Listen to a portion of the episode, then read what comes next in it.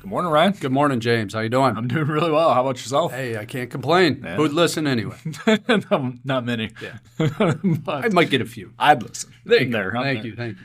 No, so you know, looking back at June of 2023, before we get to that Yep. little change up, you know, we've got some housekeeping things to take care Yes, of. I don't know yes, if yes. people or clients have heard of the the Schwab TD situation. Yeah, so let's dive right in because that's something we definitely need to address. Just from the perspective of right now, our clients Mm-hmm. are going through a transition of their custodian. So, for our clients tuning in, what does that really mean?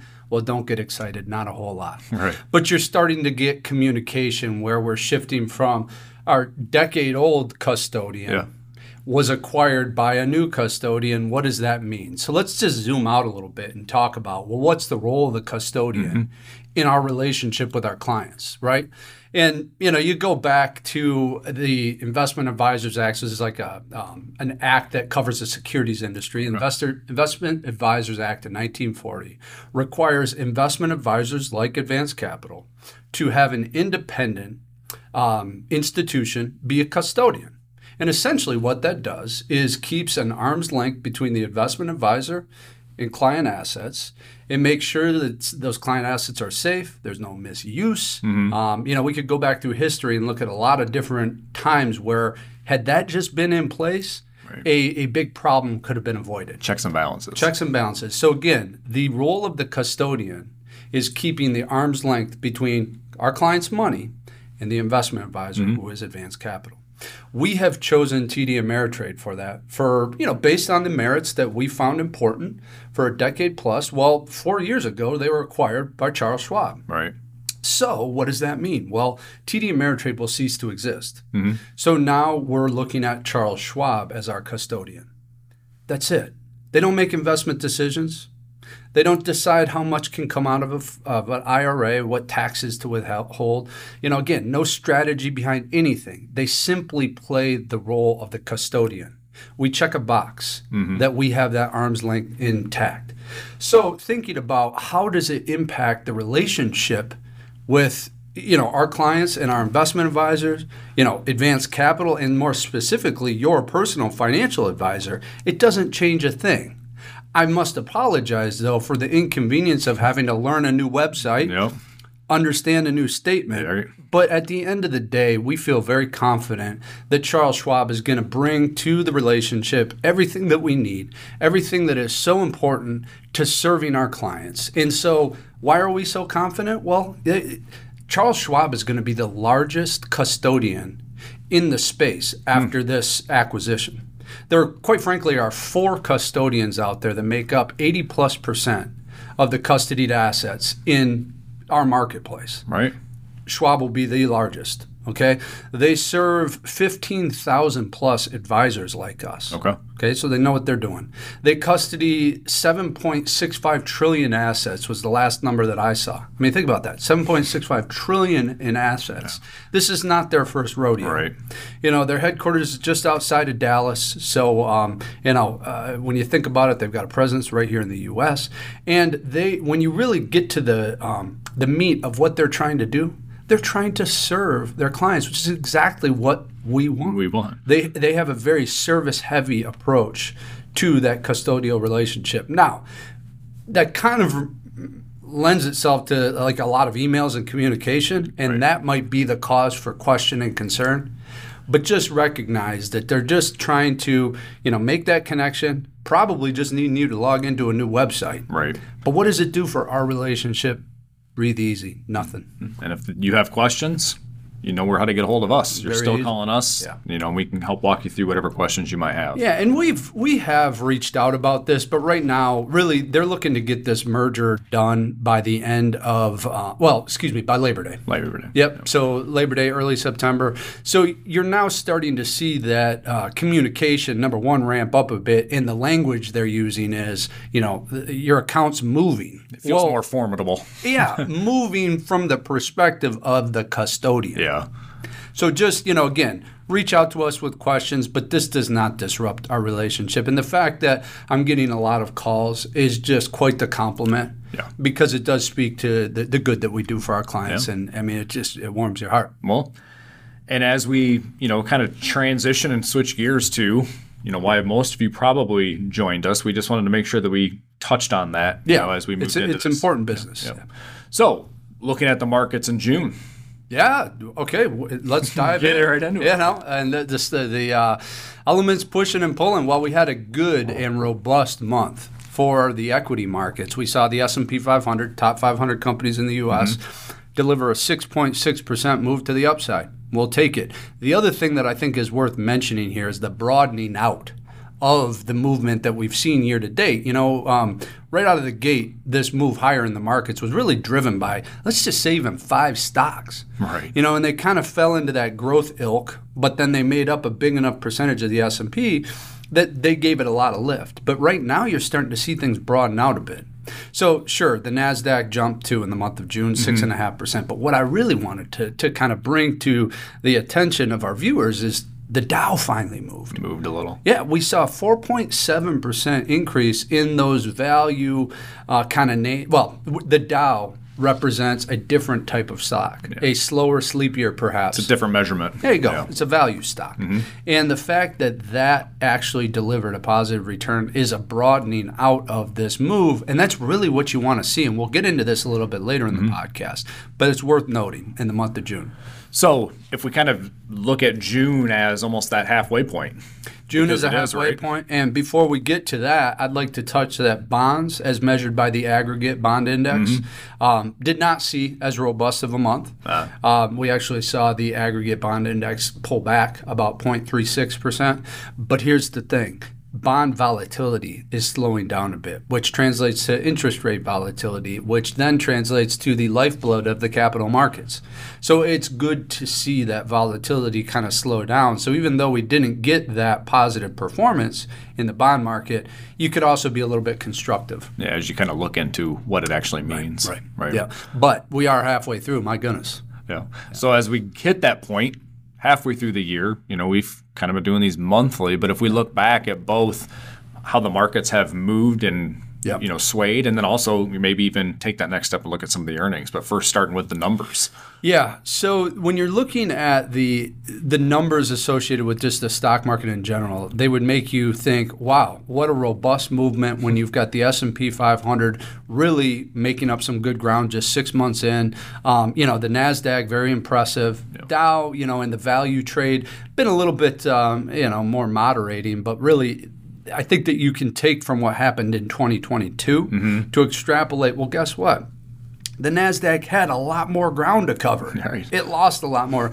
S&P similar deal where the Dow just wasn't as beaten down in 2022. So we've had some very robust performance in the equity markets halfway through the year. Mm-hmm. But remember, they're trying to deal with the volatility that was that was really struck back in 2022. So when you try to like grasp for fundamental reasons why the market is up here, it, it's hard to find them. Right. Doesn't mean that it's not warranted because they can always be grown into. But you know the the shoes that the market is wearing right now seem pretty big. Yeah. Um, and so, what you're hoping for in this moment is that earnings can kind of fill in. Those fundamentals, revenue growth can fill in. The consumer can continue to be um, robust and, and out in the market space, delivering that value that these stocks need to be able to fill in below them. So, again, it's been a very big move higher, but we have to be a little bit careful. Now, I think we can point to why the move higher would have uh, persisted, and that's kind of this idea that, you know, Wall Street, Main Street, right? Mm-hmm. And I think that, uh, you know, we had, we wanted to talk about the economics behind it. Well, that's just what I was going to say. You Yeah. know, if we're looking at those indicators, the earnings, the economics behind it, Right. at this halfway point, Right. right? What does that look like? Well, the Fed just, you know, has not gotten what they want accomplished done. And hmm. that's where you've got to be a little bit, take inventory and recognize that the Fed has just, the Federal Reserve Jay Powell and Company, has just embarked upon the most aggressive tightening cycle in history. Mm-hmm. And you know, again, usually those don't end, um, you know, with uh, with a whimper. Um, A lot of times you got to be a little bit careful in that space. But here's the thing: so much momentum has been behind those economic numbers. I mean, one of the things that you got is just you're starting to see inflation roll over a bit, but the jobs market re- remains strong. Usually, you see a deterioration in the jobs market, then the inflation calms down. Well, that's not what we're getting. You know, not to mention we're getting uh, we are seeing GDP continue to come in positive.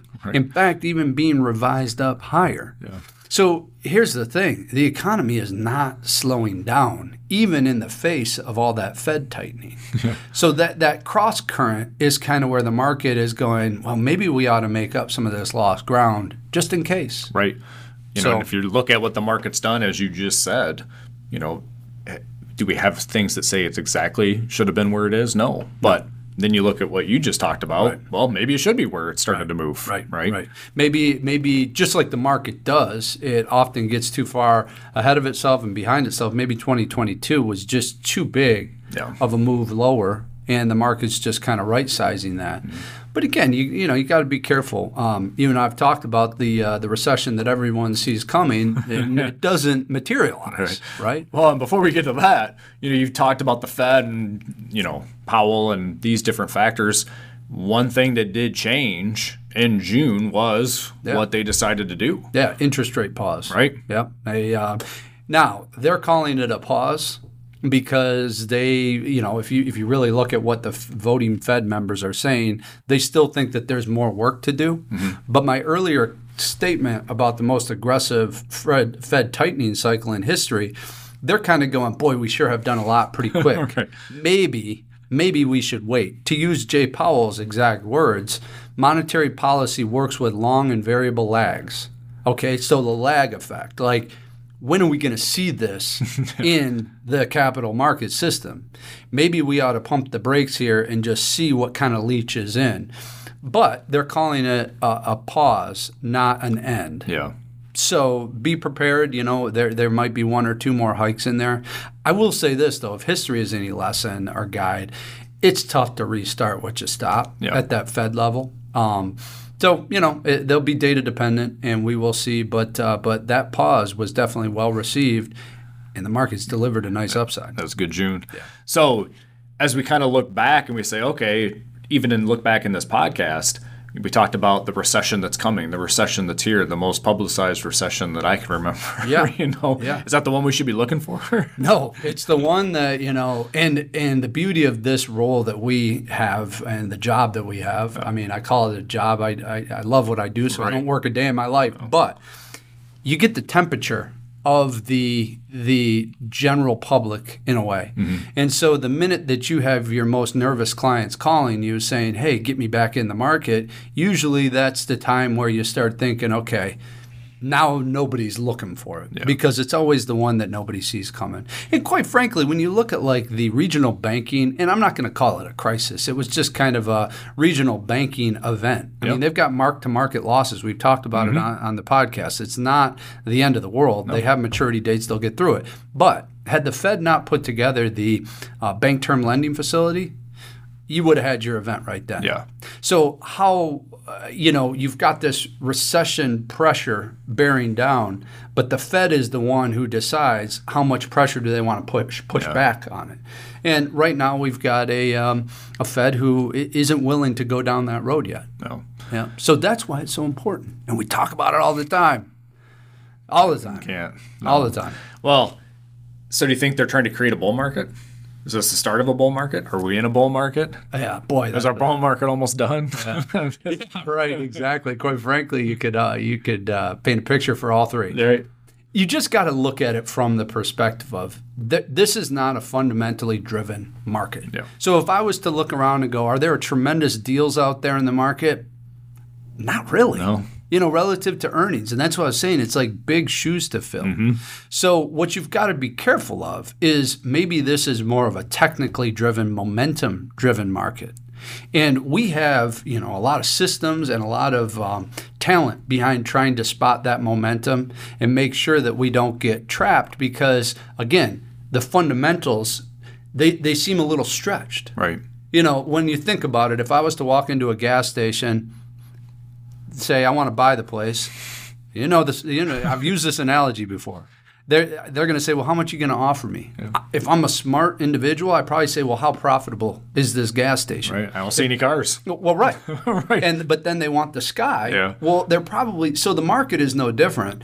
It's just the gas station is the stock you're looking at. Yeah. So that's why we always look at like price to earnings multiples and things. But it doesn't mean the market can't grow into it. Mm-hmm.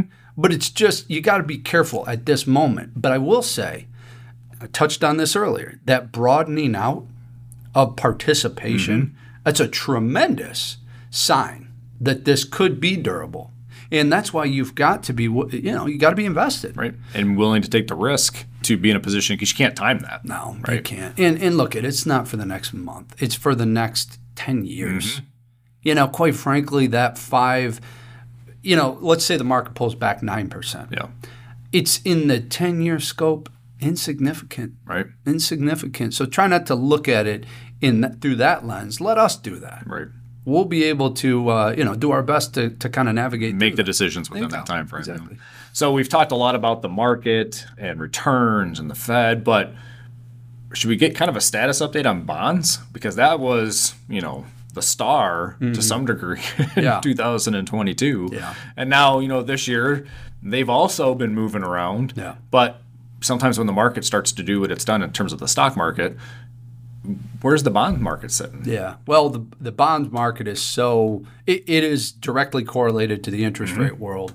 The problem with the interest rate world right now is it's all at you know what is the Fed going to do? Right. What do they want to do? And they keep saying higher for longer. Well, bond prices move opposite of interest rates.